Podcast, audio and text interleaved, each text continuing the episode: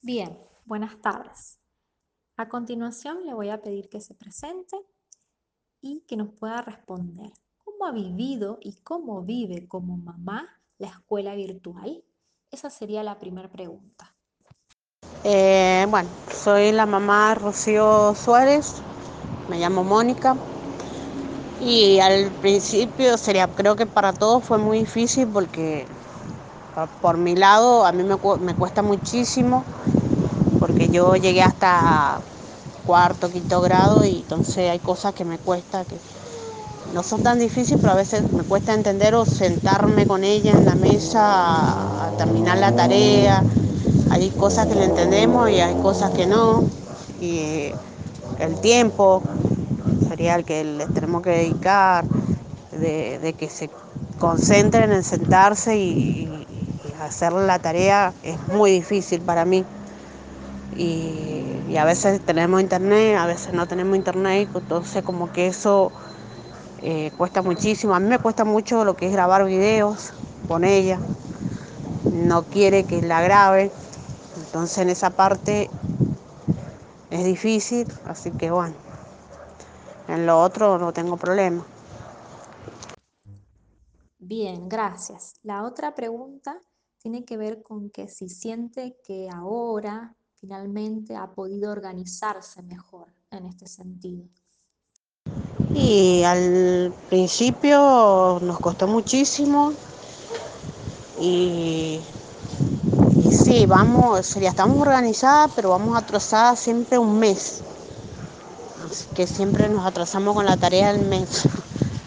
Pero sí, de a poco vamos, ¿cómo se llama? A veces nos atrasamos un poco, pero siempre con poder presentar las tareas a tiempo.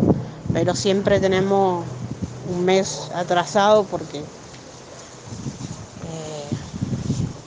sería por el tiempo de la plata, eh, influye mucho la plata en el sentido de la fotocopia o el material para hacer plástica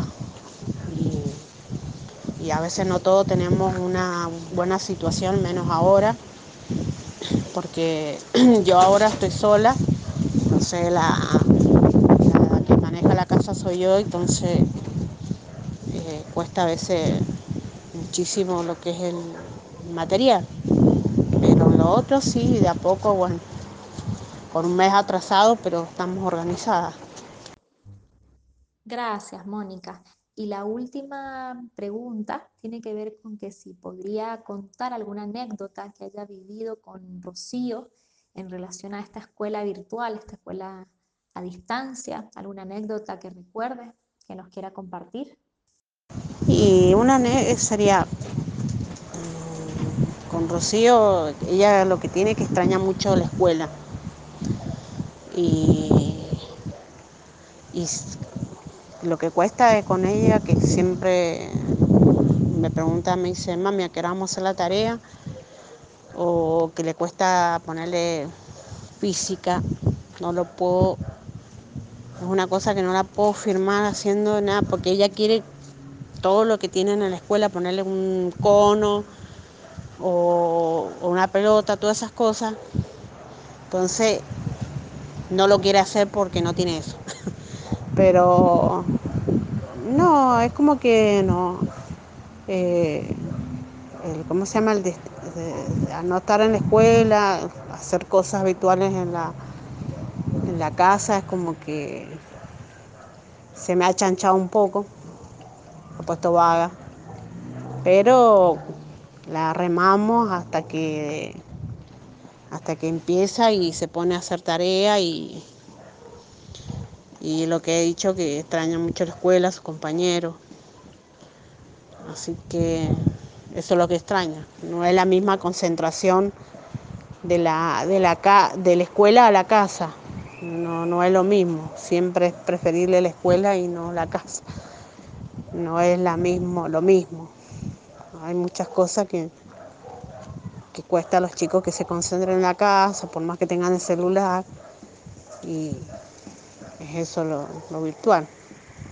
Así que bueno, esperemos que termine esto pronto y, y que vuelvan a la escuela.